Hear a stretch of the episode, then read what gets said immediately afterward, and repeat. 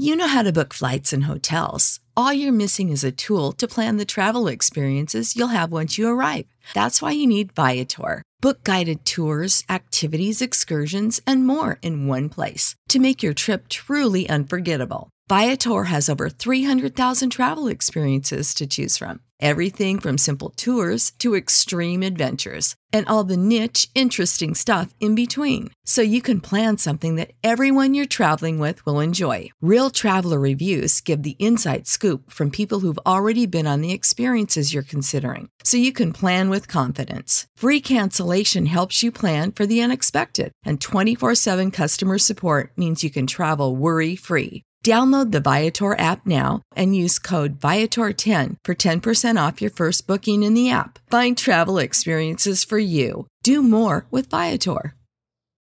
Without the ones like you, who work tirelessly to keep things running, everything would suddenly stop. Hospitals, factories, schools, and power plants, they all depend on you. No matter the weather, emergency, or time of day, you're the ones who get it done. At Grainger, we're here for you with professional grade industrial supplies. Count on real time product availability and fast delivery. Call clickgrainger.com or just stop by. Grainger for the ones who get it done. Subscribe to Inclusion Revolution Radio wherever you get your podcasts. Underdog Fantasy is the fastest growing fantasy app and easiest place to play fantasy sports. Just jump on UnderdogFantasy.com or download the app, draft your team, and that's it. And if drafts aren't your thing, they also have a pick'em game where you can win 20 times your money in a single night. Use promo code RADIO, and Underdog will double your first deposit when you sign up with up to $100 in bonus cash. Deposit $100, get $100 free. That's promo code RADIO. Terms and conditions apply. This is a podcast from Minute Media. This is the Yanks Go Yard podcast with Adam Weinrib and Thomas Carannante.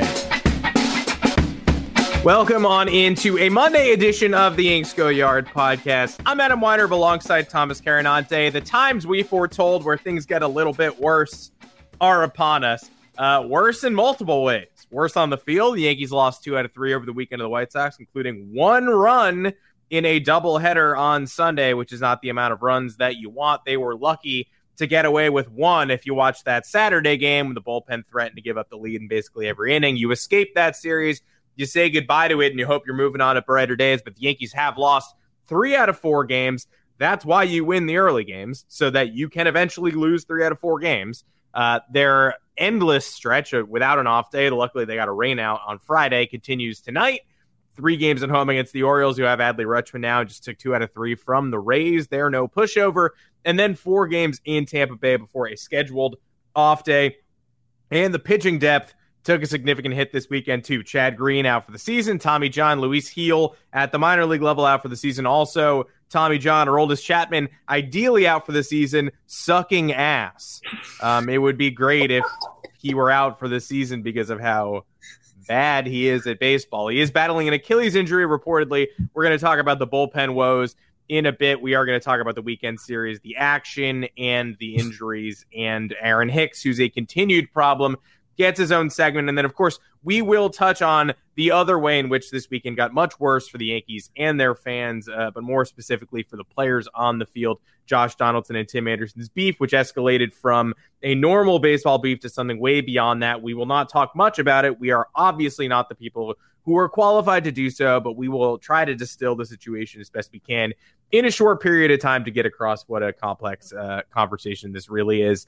Uh, whether MLB decides to intervene on Donaldson or not, there is clearly more room to grow across the baseball landscape and across the landscape of fandom. I don't think a lot of people realize uh, what happened. You know, wh- wh- whether you're what, no matter what your opinion is on it, I think there are numerous layers of context to this and it's objectively something that should not happen. So I'll say that as the pod starts. Then we'll talk about it a little bit later, but obviously not go as deep as some others because just quite frankly, that's not what we're here for. We'll address it as much as we have to. Uh, and trust us, we're not going to move past it.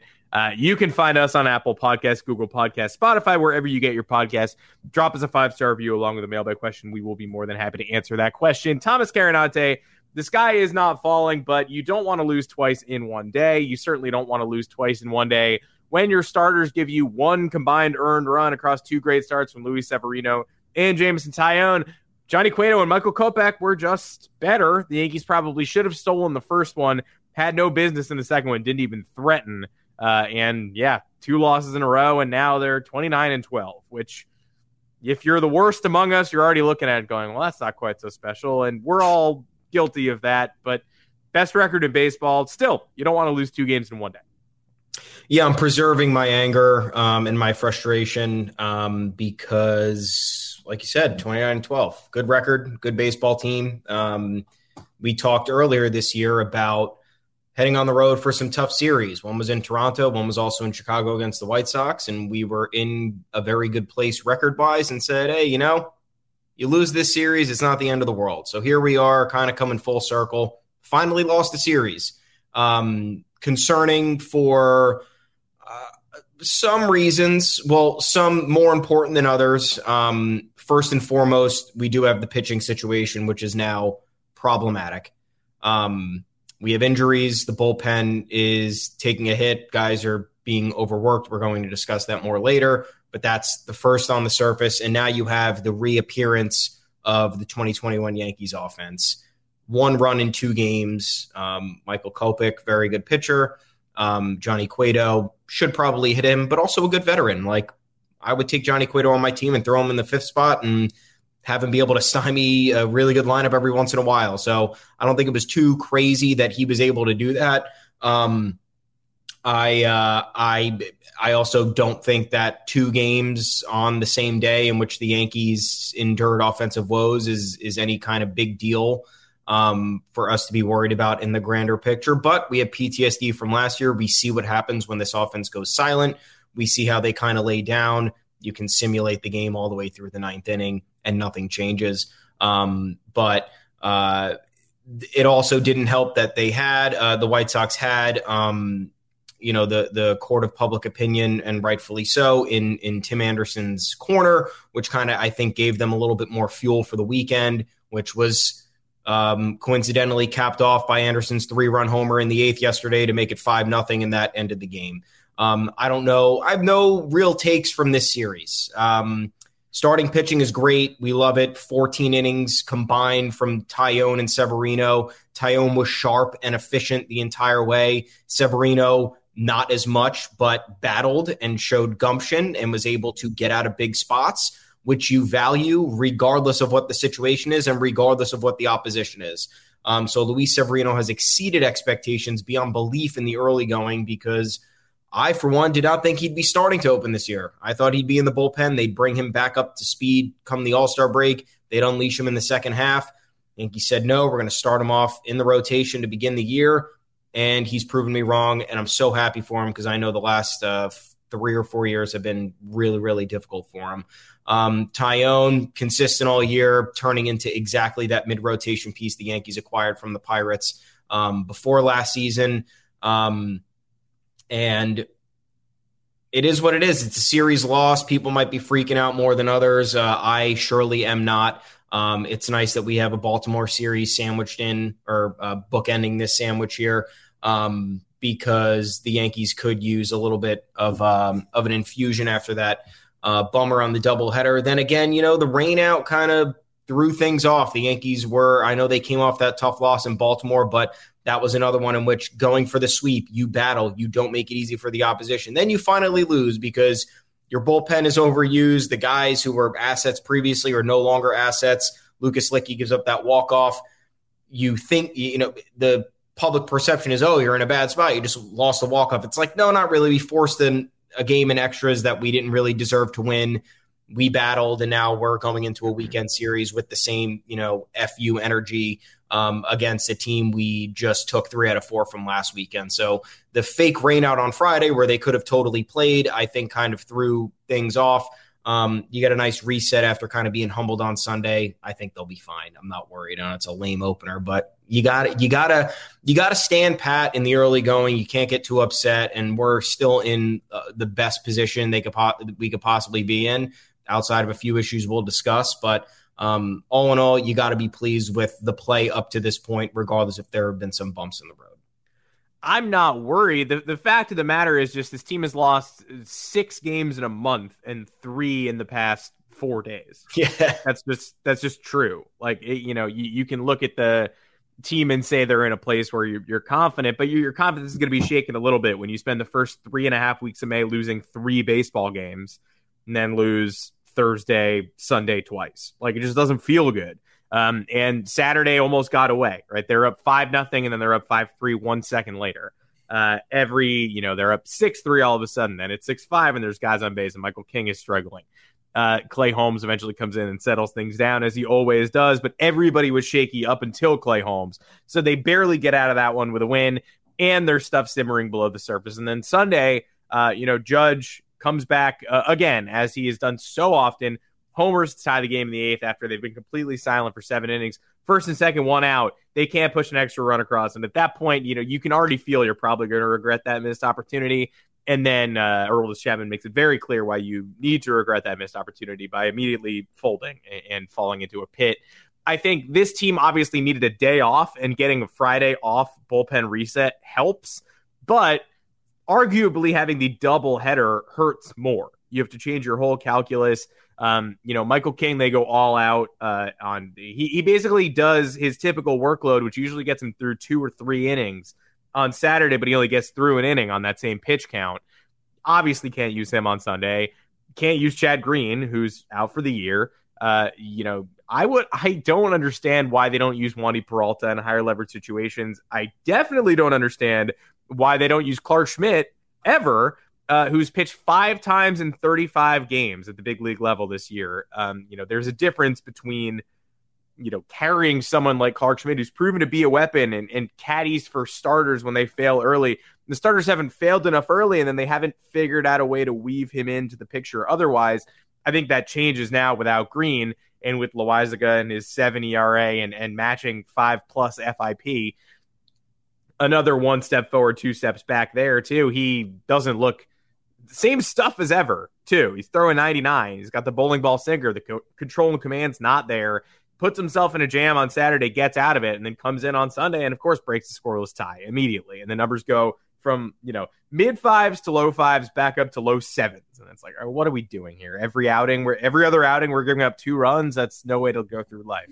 So I'm not pessimistic on the 2022 Yankees because of one weekend series you just rather not lose two games in, in one day, especially when the pitching looks as good as it did. Yeah. Um, the, the rotation ERAs are insane. Nestor Cortes had his worst start of the season on Saturday, three earned runs in five innings, seven strikeouts, and his ERA is at 1.80. Gerrit Cole, 2.89 entering Monday's game. Jameson Taillon, 2.95. Severino got all the way, you know, battled in every single inning on Sunday, but he's now down to 302 after edging above four. And who could care less if he was at four? This year after all that he's gone through. But you don't even have to justify that right now. He's down to 302. And Jordan Montgomery, who can't win a game for this team to save his life, is at 335. Severino and Montgomery are the four and five starters. Both of their numbers are commensurate with twos and threes across the league. So this rotation is unbelievable. The offense is not going to be as bad as it was on Sunday. It it it's gone through impossible mode stretches before. It's easy to forget now, but when they came out of that rain out palooza, and played the other doubleheader against the Rangers and then day game the next day. They won that last game one nothing on a nothing inning where Rizzo looped a double into the gap and Aroldis Chapman almost blew it. Uh, and we will talk about him, we promise. Mm-hmm. Uh, they they won the first game of that doubleheader on a Gleyber walk off homer that was basically just like, oh, oh, we banked a win. Um, in a game where they blew, you know, Cole blew a one nothing lead, gave up a late home run to tie the game. They couldn't do anything, get anything going in Gleyber homer. They just held on until the ninth that's what you were hoping to get out of one of the two games yesterday. You're hoping to hold on until the ninth, walk it off, get lucky, you know, rip one to the short porch or something. And they just came up unlucky twice, which hurts just because they haven't been doing that for two full months. They were not going to play at a 750 clip all year. It would have been really nice. It would have been super good for my mental health if they just had done that instead of not doing that. I don't like looking at the win column and seeing the Red Sox have five wins in a row coming back from four nothing and five nothing deficits against the Mariners. The Mariners are terrible. So I mean, you don't have to dive deep to figure out what went wrong in that series. But a Red Sox loss would have made me feel nice on Sunday. I didn't get it. One Yankees win out of the two would have made me feel nice. I didn't get it. You know what? Sometimes you have to feel bad. That's that's kind of how it works. The Orioles are not a pushover. I don't I don't really enjoy people doing like, well, Adley Rutschman's up, everything's different now. He has like one hit in two games. He has not been the man who's made the difference. The difference is that the Orioles are just not as bad as they were last year. And we we knew that. We've watched them play. You can't run over this Orioles team. You want to, but you can't. Jordan Lyles is pitching in this series. Uh, Bruce Zimmermann is pitching in this series. Both those guys have been good. Um, you know, legitimately good, not just Orioles good, very good. Uh, Zimmermann has picked up for John Means. Rougned Odor just walked off the Rays twice. You know, the Austin Hays tied uh, yesterday's game late. I believe he also tied Friday's game late, but either way, they went two two deep extra innings wins for the Orioles this weekend against the Rays. Really helped the Yankees out, kept them five games ahead of Tampa. But the Orioles are going to come into this series battling. I don't think it's because of Adley Rutschman. I think it's because they're a decent baseball team that can get on a heater. I think they're gonna. I don't think they're gonna be pushed over in any of these three games, nope. especially with the Rays coming behind. Uh, baseball's just not easy. The June schedule for the Yankees is hard, but the Yankees are also a really good baseball team. So I, I can't guarantee you they're going to stay this far ahead of the pack, but I can guarantee you this is not. You know, uh, we're not going to look back at this weekend as the last good memory we have in 2022. That that much I know. Um, now let, us talk about the, the elephant in the room that we have to talk about uh, Josh Donaldson and Tim Anderson's moment on Saturday. Um, and I just think, uh, you know, ordinarily I would start this segment by saying something like, "You're just not going to see Yankee fans defending Donaldson. You're just not going to see it." I'm sorry, mainstream media, um, but you actually will see it. You've seen it on Twitter. You've seen it a lot.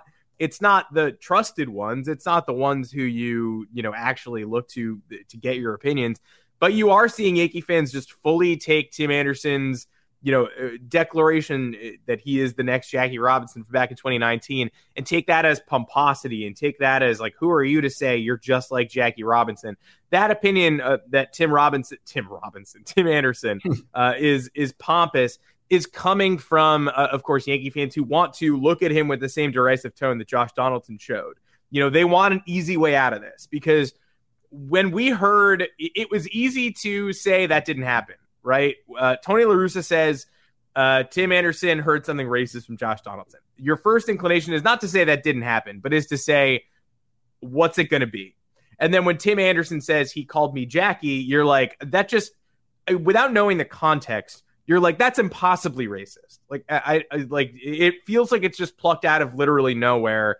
Um, you know, you don't know about the articles, you don't know about what Tim Anderson has said in the past. You just hear that and you say, I mean, that can't be true because that is so beyond the pale, like to just pull that name out of nowhere, right?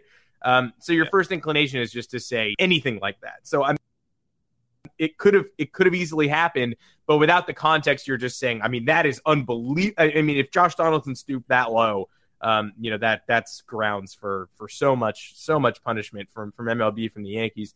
Then you hear about the article and you just it justifies very it justifies nothing. But you at least start to realize what he's saying where it's coming from. He's not just making an oblique reference to jackie robinson for uh, you know just pulling out a black athlete of the past and saying oh you're black. You think you're like him. Uh, you know he's taking tim anderson's words and he's tweaking it. Josh donaldson clearly doesn't believe that he did something that merited uh, the level of controversy. He was he believes he was trying to get under Tim Anderson's skin by using his own words against him. The problem is Tim Anderson said those words not so that someone like Josh Donaldson could pervert them and look down at his nose at Tim Anderson and say, "Oh, you think you're Jackie Robinson, huh?" Because Tim Anderson has experienced. Um, you know, eh, you know the, the game was integrated when he arrived, sure, but it baseball has not gone nearly far enough in accepting people who play like Tim Anderson. And you saw that again on Sunday when Yankee fans said, This guy thinks he's Jackie Robinson. What a fool. You know, they celebrating, you know, Jackie didn't make interviews about him. Suddenly, every white Yankee fan is an expert in what Jackie Robinson did or did not do. You know, if you ever seen a Jackie Robinson interview, you know he would never. What are you talking It's about? like people with Martin Luther King. Yeah, MLK would never. Yeah.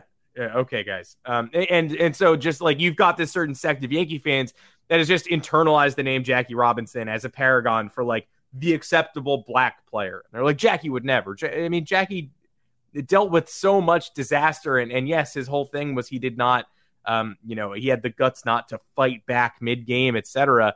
But you don't know anything about Jackie Robinson. You also don't know anything about what Tim Anderson has experienced that led him to make that kind of comment. That that does come off at surface value. You do want to say, okay, man, like baseball's been integrated, but there has been a very low level of acceptance for players as boisterous and loud as Tim Anderson. Um, so all of this is to say that while Josh Donaldson, I don't think he didn't pull it out of thin air, and he he doesn't seem to have meant it as anything more than a derisive snipe. It clearly meant it, it didn't. It wasn't a shared joke between him and Tim Anderson. So uh, to defend him is is uh, just there. There's no merit and no point in standing on your soapbox and defending Josh Donaldson even if it quote unquote was not as bad as you might have thought it was at first, it rubbed somebody, it rubbed the person who matters the wrong way. So that's really the end of that story. Yeah, it's it's what Tim Anderson says, and that's kind of how it goes, and that's what you have to respect. Um, if he said it was a disrespectful comment that teetered on racism, which he actually said, Tony LaRussa outright called it racist, and Tim Anderson. And we heard from yeah, we heard from Tony LaRussa first, which first, threw off yeah. the whole trajectory of the thing. Yeah. Yeah. He said it was racist, and that kind of created a snowball effect of everybody being like, oh, Josh Donaldson's racist. That's not really surprising. Like, that's that was essentially the tone. It's like, oh, this guy's a loudmouth shit talker. Like, doesn't surprise me that he might have said something racist. Um, and then you go to Anderson, and Anderson constantly used the word disrespect, and somebody alluded to Tony La Russa saying it was racist, and he said, yeah, you could you could say it was it was like teetering on that border. Um, so at the end of the day, I thought Aaron Boone kind of played this um, the best. Um, you know, like you said before, elephant in the room here. We're not qualified to talk about this. We're both white, but we have to talk about it because we're not going to avoid it. This is a, a, pertinent conversation that I think most people should be involved in because it's it's it's a learning experience and it's something that people should understand. So Josh Donaldson is not an active racist based on what we know. I've never heard Josh Donaldson make racist comments before or have this alleged toward him, but he might not be educated on this front to the point where he is um, aware of what trash talk is appropriate and what might have some undertones or um, sort of racial implications that a white guy would not understand. And I think we ran into that situation on Saturday um, when he thought it was okay to joke around about this, whether um, I think that story's kind of bullshit too. I think Anderson probably would have said something about that if he was referenced um, as Jackie before from Donaldson face to face. Maybe Donaldson was joking about that with other teammates behind closed doors, and he maybe mentioned it and Anderson in passing, and Anderson didn't hear. I literally don't know, but I don't. I'm not buying that story either way. It doesn't matter to me. He, he could have rolled his eyes at it. Yeah, yeah. He, he, easily could have said it to him, and, exactly. and Anderson didn't make a big deal. Yeah. Like it's very possible Josh Donaldson said it to him several years ago. Anderson, um, you know, as closer as to the interview, maybe, and he's like, "Okay, guy." All as right. black players in this game often do, though, like Anderson maybe rolled his eyes at it and didn't say anything because he didn't yeah. want to cause trouble. Yeah. Then last week, Donaldson gives him the hard tag, starts this team wide drama and this week it comes back, you know, and and he just and Josh Donaldson starts to do it again. I mean, yep. maybe he thought Anderson giving him a pass before and didn't give him a pass this time. I don't know, but it's completely understandable. It's an understandable impulse why if Josh Donaldson had done it in the past and Tim Anderson didn't like it, that Tim Anderson would have kind of tried to minimize the issue before turning it into something because now you see what we're dealing with. Now yeah. everybody's now it's a firestorm and nobody wants that.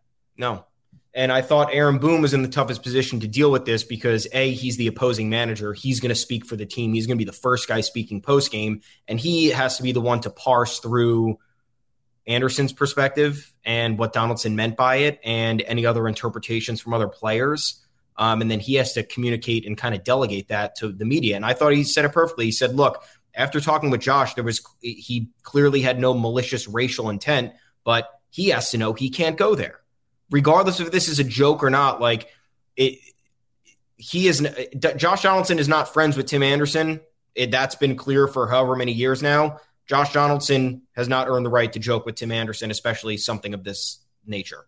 Um, it's belittling. It comes off as belittling, giving given that Tim Anderson is a, a technically a, what you would consider a marginalized um, uh, person in the game of baseball. There's a dwindling amount of black players, um, uh, less than 8% now in Major League Baseball. And to um, to, to kind of put Jackie Robinson's name in a joking tone is also not really it's it not really it's not in good taste whatsoever. Jackie Robinson did a lot for the sport.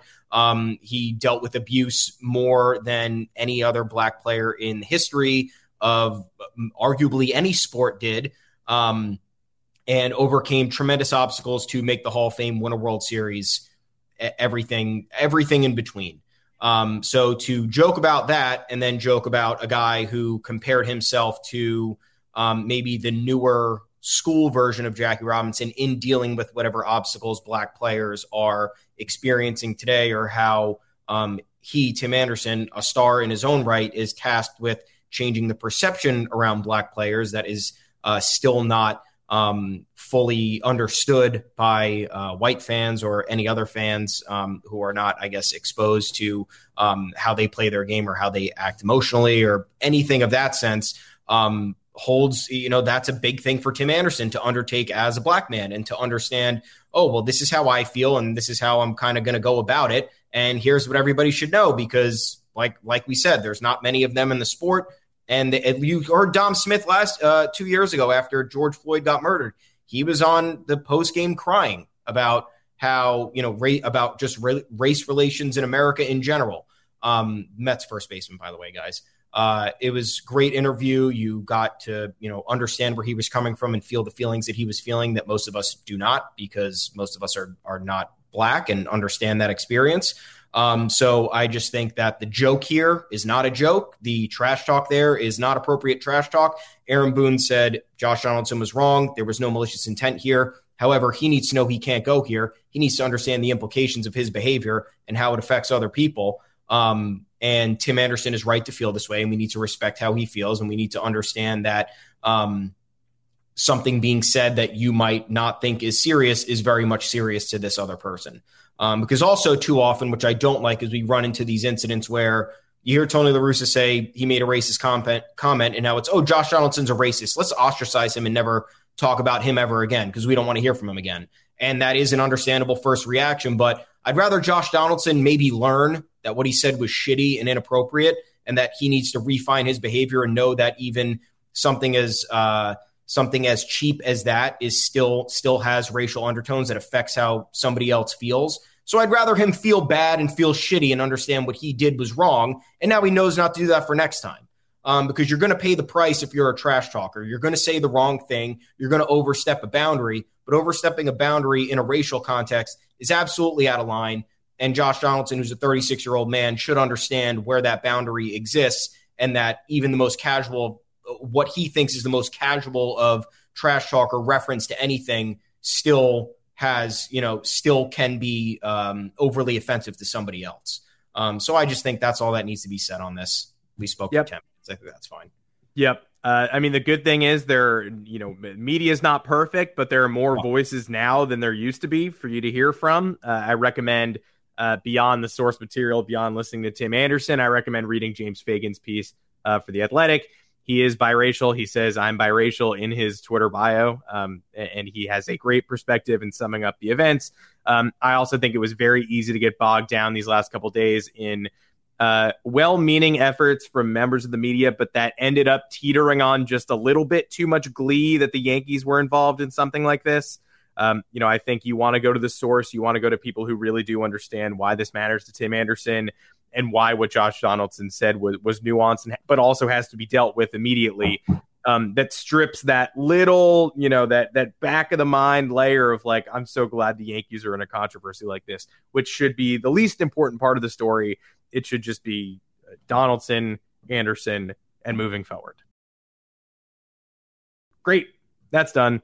Um, now let's talk about the Yankees bullpen, which is objectionable at this moment in time. Uh, we spent a lot of time early in the season praising it, rightfully so, uh, because the statistics were in our favor. And it wasn't like the Yankees were getting extremely lucky like they have at the beginning of other seasons where they're winning every game 3 2. And you're going, I don't know how long this is going to last, but God damn it, it's great. And then all of a sudden, obviously, they lose like four tight games in a row. And you're like, it stopped, stopped happening. Why did it stop happening? This isn't quite the same. Uh, of course, the Yankees have lost six games in a month, as we said earlier. Um, very few of those losses have not been tied in the late innings.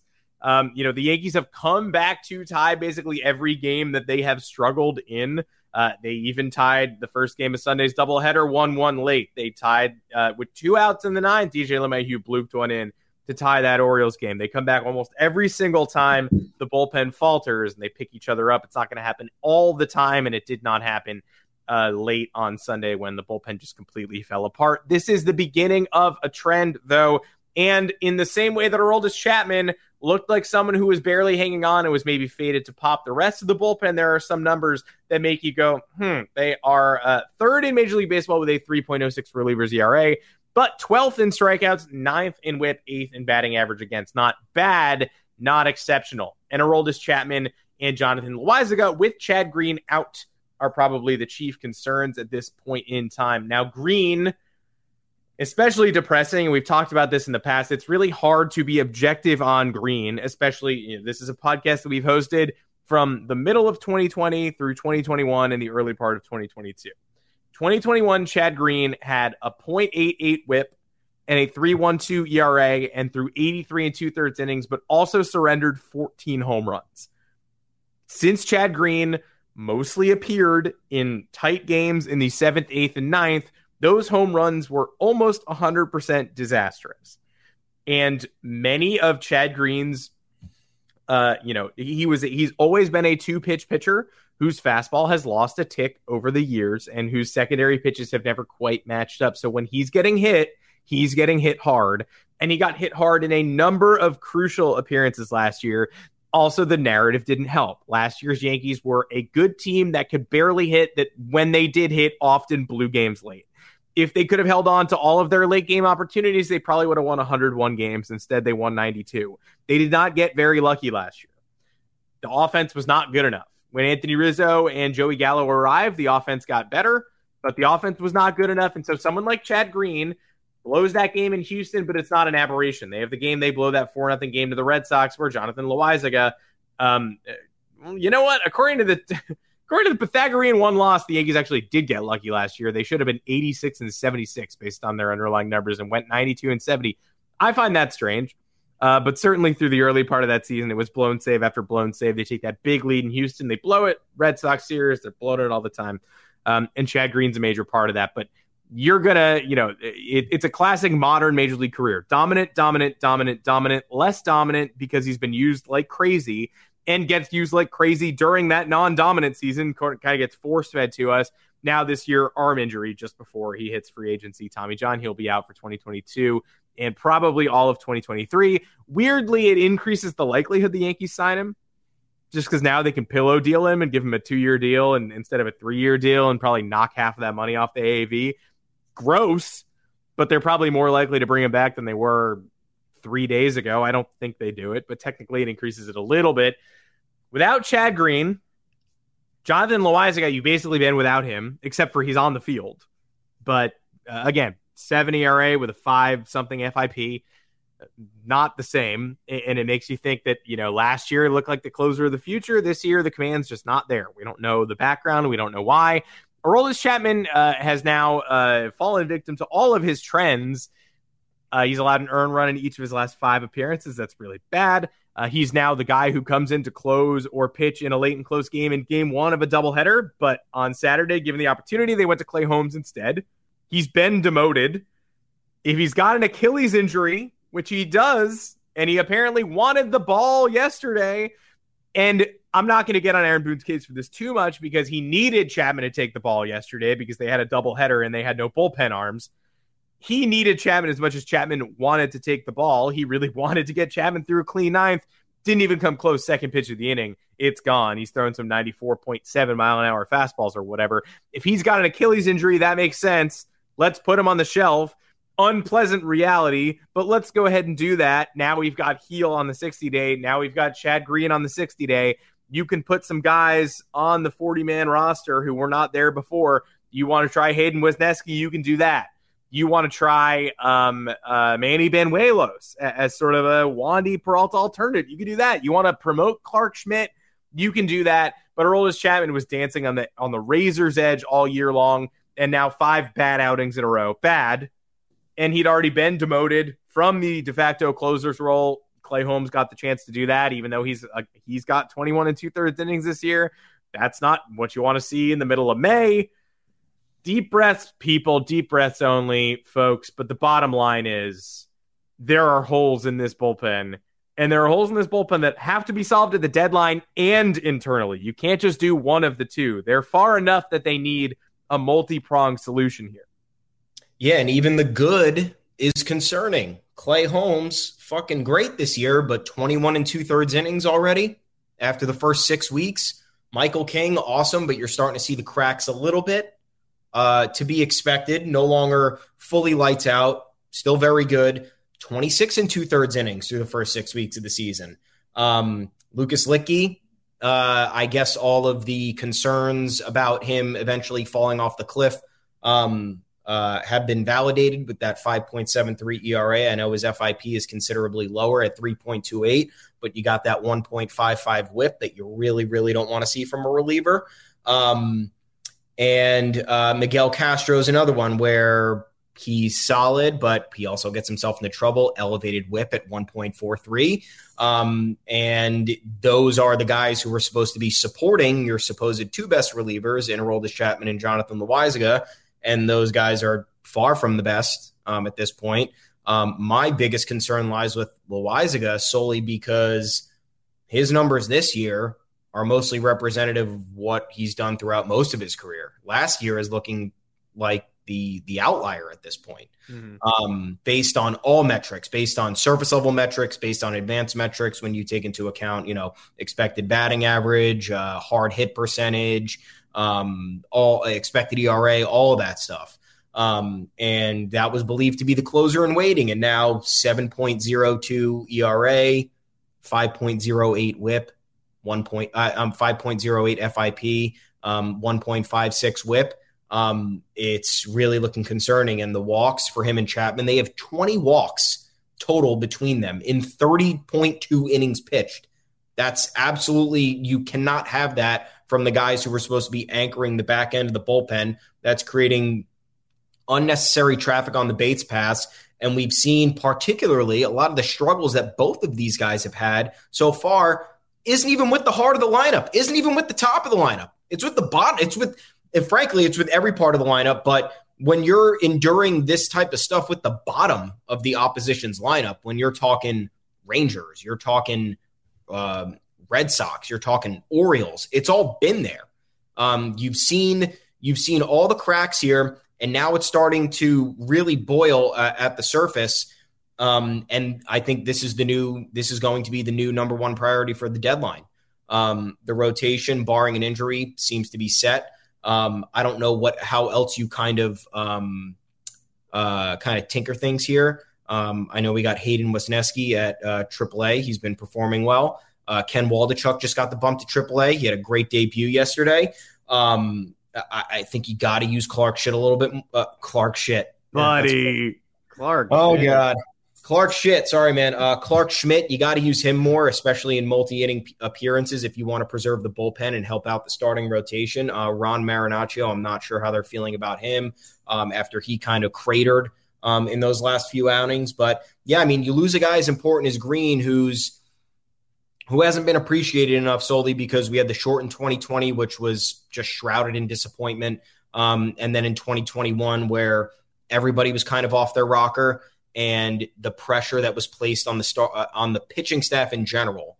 Every reliever was pitching in a hole, what seemingly pitching in a hold or a save situation. To have that elevated pressure and those elevated expectations for a majority of the 162 game season is not fair. Chad Green found himself in far more of those situations than he should have, um, stumbled in many of them. And then when you look at, at the end of it, one game made the difference between us hosting the wild card game.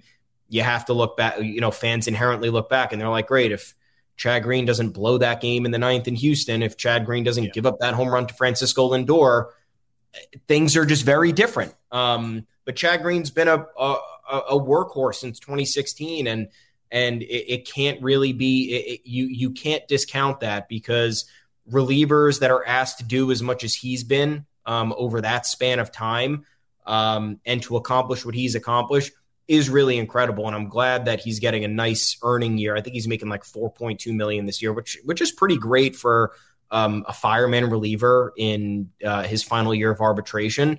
Um, so he's not completely getting screwed on the free agency front, as you know we've seen so many other guys get screwed with. Um, he's at least made some money up until this point, and like you said, it, it, it does create a greater likelihood the Yankees bring him back on a two year deal. He gets some security, he gets comfort in his rehab. We'll see if that eventually happens, but yeah, now you're looking at Chad Green, who was arguably the most important believer over you know the last four or five years, um, just solely based on his role um, and how he was able to um, get out of certain situations. Um, Loaisiga completely, you know, teetering in the other direction now, where he's he was lights out last year and now he's completely useless this year. Um, Lucas Luetge, who you're kind of nervous to use um, because now it's it's the it's the soft throwing lefty. Um, when his pitches go over the plate, you're like, oh my god, like someone's just someone's going to tattoo this. Mm-hmm. So he's got to. I think he's got to work on his his location a little bit. It's that that seems to be off. Um, and yeah, like you said, Wandy Peralta not being used that much. I don't know why. Maybe they want to preserve him for the for later in the season. I don't know. Um, but you need to get more innings in here. You need to get more reliability in here. Um, and that's far too many members to be concerned about. If Green's out, Chapman no longer serves. I think you got to move Chapman to the seventh to the seventh inning at this point to give him some breathing room. It's not going to happen. Mark my words, it's not going to happen. Um, but changing his role and de-emphasizing his role, I think will help the bullpen in in in its totality because then you make it a little bit more flexible for everybody else. Um, Luetge, who's having trouble, um, and Loaisiga, who was supposed to be an eighth, ninth inning guy, who now can't really be a sixth, seventh inning guy. Um, that's four giant problems um, with the exhaustion from Clay Holmes and Michael King coming up fast in the rear view over the next month or two. So um, I don't know what the solutions are. Um, I don't know what the Yankees are thinking, but this is where most of the movement is going to come over the next month and a half, two months. That Astros game was even worse than we all remember. I just yeah. had to look it up. I didn't want to. I did not want to. Uh, they they were up seven two in the ninth, first and second, no outs. Judge strikes out. Sanchez double play. Why is Sanchez batting behind Judge? Couldn't possibly tell you. bottom of the, bottom of the ninth, Domingo German is is starting that inning. Infield single to, and double Gurriel and Tucker. Then yep. you you want to talk about struggling against the bottom of the lineup?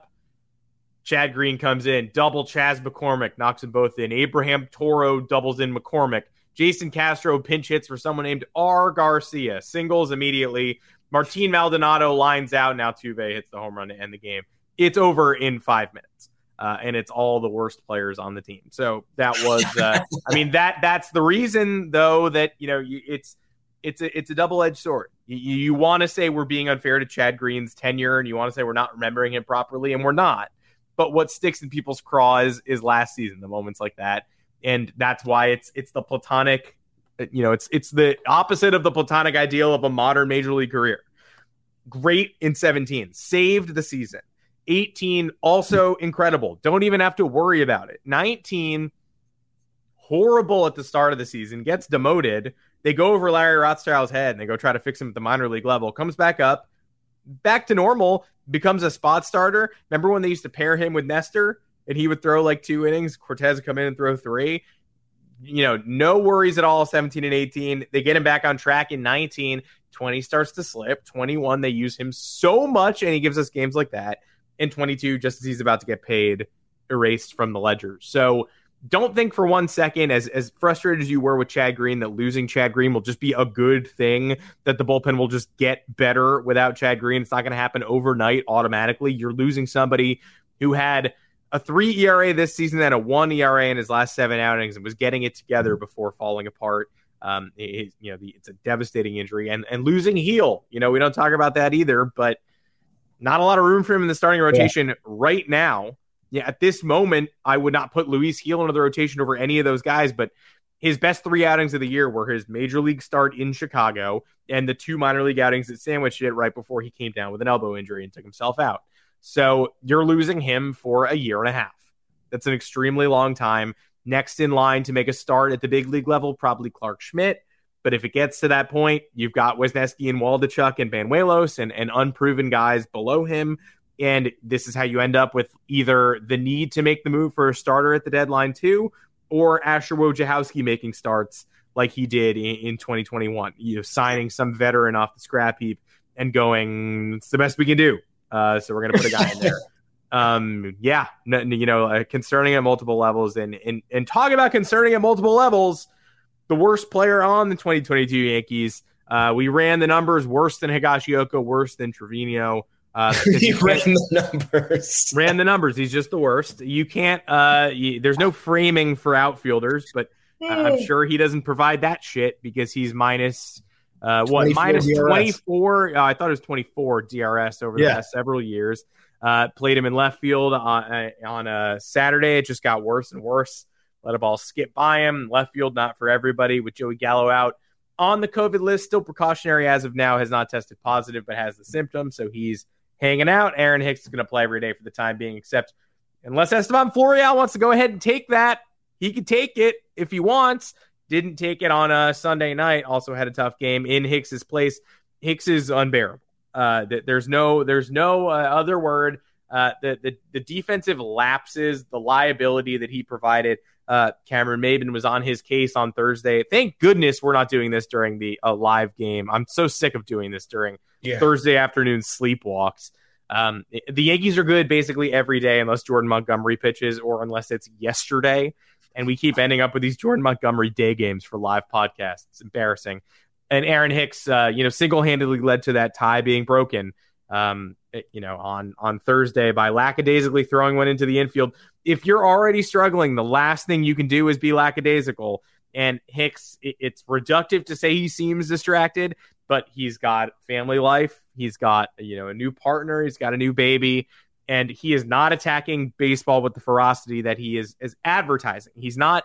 Uh, you know, when he says he's going 30 30 and this team wants to have some fuck you, uh, he's he's writing out checks. His body of work can't cash right now. And if you're doing that, the least you can do is also always be invested in the moment and not making silly errors and mistakes and and and things that go beyond the physical. And over the weekend, Hicks did not take any great strides, and, and in fact, moving him to left field made the defensive issues even worse. Um, so I would be, uh, I, I don't know, uh, you know, the the Orioles are coming up, not a pushover. We've been through this not as good a team as the White Sox, not as good a team as the Rays. Use Estevan Florial two out of three games this this series. I mean, you, you just have to. Yeah, uh, there's got to be some sort of change of pace here. I know Hicks has been good for getting on base. Um, 341 OBP is nothing to sneeze at when you're batting 212, um, and he's got five stolen bags, but um, an 80 OPS plus is terribly below average. Um, a 250 slugging which I understand is a result of his wrist injury that famously uh, declines your power um, and affects your ability to hit for power. Um, but even when he's hitting the ball, he's hitting it directly into the shift. He's con- he's he's reminding me of what Gary was over the last two years. He's swinging out of his shoes. He doesn't know what pitch is coming.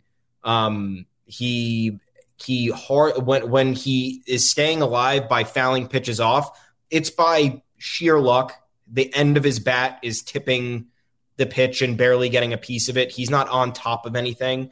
Um, and you want to talk about a guy who um, whose claim to fame is you know t- getting on base and taking walks. Um, that you you have to elevate your game if you're struggling in so many other different areas than just taking walks. You can take walks. You could sit there and stare at pitches and battle the pitcher and and and hope a ball comes. The ball's coming in so fast that it's it, there's a very good chance you're that, that you can get a walk with how inaccurate pitchers are and how many different pitchers you face in a game and how different pitchers approach different hitters like walking is walking shouldn't be. Oh, Aaron Hicks, yeah, dude, that guy, that guy walk. Have you ever heard anybody say that guy walks, dude? That guy effing walks. The only yeah, person in fucking history anybody said that about is Barry Bonds, is because he was intentionally walked in the funniest scenarios you would have ever seen, and he broke records for walks. No pedestrian standard player, no, no fans like, oh, wait, this guy's coming up. Wait till you see this walk he takes, dude. He's gonna he's gonna probably he's gonna work it in five pitches, guarantee it. Um, and also, Aaron Hicks is not the hitter that he was 2017, 2018, where the walks matter a little bit. So walks are usually indicative of you having a good eye or the pitcher being afraid to throw you the pitch that you like because you're going to cream the shit out of it. The walks are just happening because it's an element of the game, and Aaron Hicks looks at more pitches than he does swing at them. Um, I don't have the data on that right in front of me, um, but based on what I've watched from him this year, the lumber hardly comes off his shoulder, and he's more so looking for the walk than not. That's um, a classic thing. If if the stats don't bear it out, it's like, well, it feels true. Yeah. Uh, we can well, it's the Joe. It's how- a Joe. I don't know. It's a Joe yeah. Rogan app. It's where he's like, you hear this? You hear this? They're banning farming in Australia. And the guy's like, there's no articles about that. He's like, yeah, but the craziest thing is it kind of sounded true though, right? sort of what we're doing. But like anybody watch nobody watching Aaron Hicks is like yeah. he's been he's been the right amount of aggressive up there. No, um, yeah. And it, and that's yeah. been that I think that's been the frustration too, because it's like, man, attack a first pitch here and there. Try to get ahead. If this pitcher wants to get ahead of you in the count he's gonna groove a fastball over the middle, then you know, make sure you let him know he's he made a mistake. Get on top of the fastball. Um, and it's troubling looking at his defensive numbers too, because it's the defense here is like we've oversold Aaron Hicks on defense.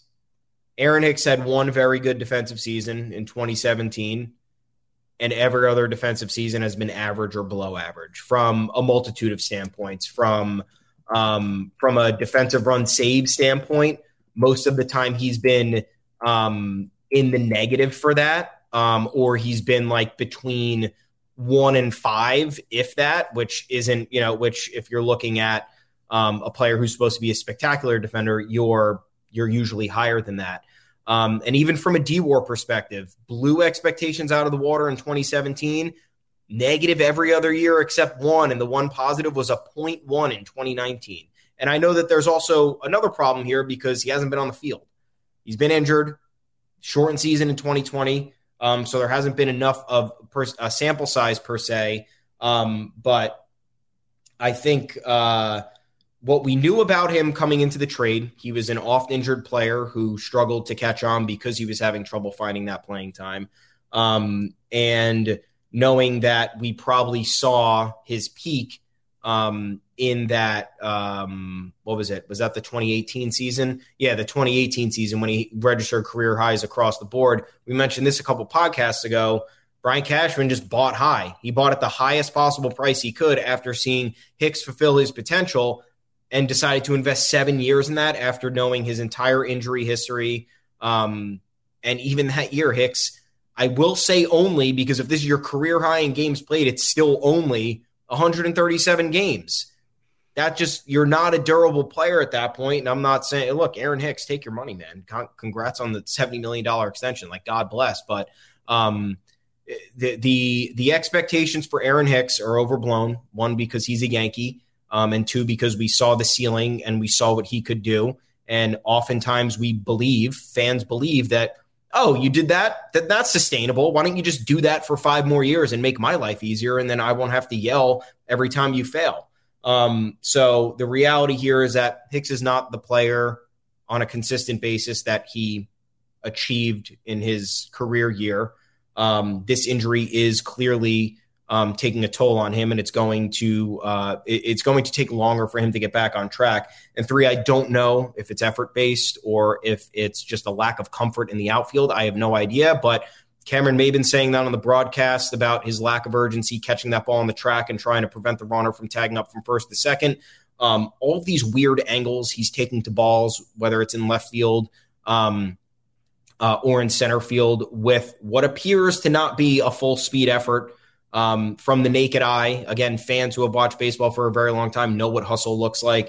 Um, those are troubling. And I don't know if anybody's going to ask him a question or to speak on that. I don't know how he hasn't responded to any questions about his efforts out there and, and what that translates to or what he's potentially going through. But um, at the very least, I think it'd be nice if we had some answers on that front because you don't want to assume, like you said, a lot of personal issues, mental, uh, mental um, toll from the physical toll that he's taken over the years.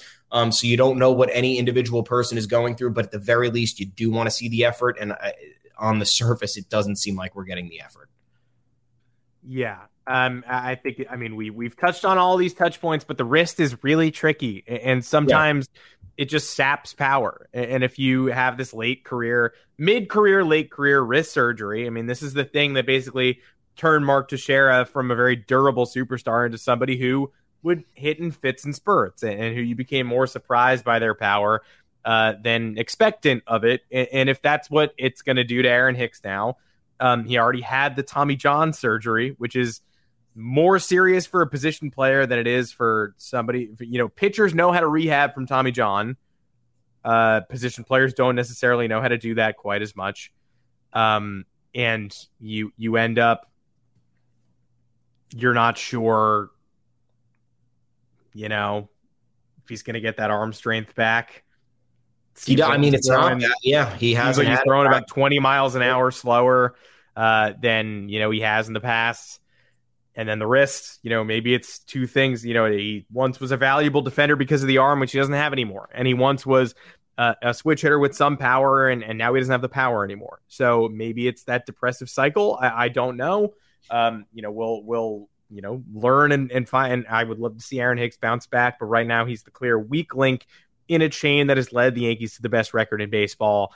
That is it for this edition of the Yanks Go Yard podcast. Make sure to find us on Apple Podcasts, Google Podcasts, Spotify, wherever you get your podcast. Drop us a five star review along with a mailbag question. We will be more than happy to answer it and hash it out. My name is Adam Weiner. You can find me on Twitter at Adam Weiner. Thomas Carannante, where can the people find you? Folks, I'm at Tommy's underscore takes. Uh, you can find Adam and I also on yanksgoyard.com. Our bylines are conveniently there. Um, all the stuff you want to read and hear about um, hopefully with a good perspective. I think it's a great perspective, but that's up to you to decide. Uh, talk to us on the official Yanks Go Yard Twitter account at Yanks Go Yard FS. Series against the O's coming up in the Bronx. Let's do it. Let's just do it. I don't want to lose another series to the O's. I don't want to make it easier for them. I don't want to hear about how we're going to endure a stretch of offensive droughts and more problems to come. I don't want it. I want you to have a good week. I want the Yankees to have a good week, and I want to talk to you again on Thursday at 2 p.m. And that's all I got for you. That's all I got for you. We'll see you. Progressive presents today's to do list for your dog. Check front door, check window, check other window. Rest chin on ground, look into distance. Bark for no reason. Ah! Check front door, check window, check other window. Your pet has a very busy schedule, so it's up to you to make sure they're protected. That's why Progressive Car Insurance covers your pets for up to $1,000 if they're ever in a car accident with you. Chase shiny ball, lose shiny ball. Find shiny ball, eat shiny ball. Ah! Get coverage for your pets with anti-auto policy from Progressive. Progressive Casualty Insurance Company and affiliates. Coverage for cats and dogs included with the purchase of collision coverage and subject to policy terms. Support for this podcast and the following message come from Corient. Corient provides wealth management services centered around you. They focus on exceeding your expectations and simplifying your life. Corient has been helping high achievers just like you enjoy their lives more fully, preserve their wealth, and provide for the people, causes, and communities they care about. As one of the largest integrated fee only registered investment advisors in the U.S., Corient has deeply experienced teams in 23 strategic locations. Corient has extensive knowledge spanning the full spectrum of planning, investing, lending, and money management disciplines. Leverage Corient's exclusive network of experts to craft custom solutions designed to help you reach your financial goals, no matter how complex they may be. Real wealth requires real solutions. For more information, connect with a wealth advisor today at corient.com. That's C O R I E N T.com. Corient.com.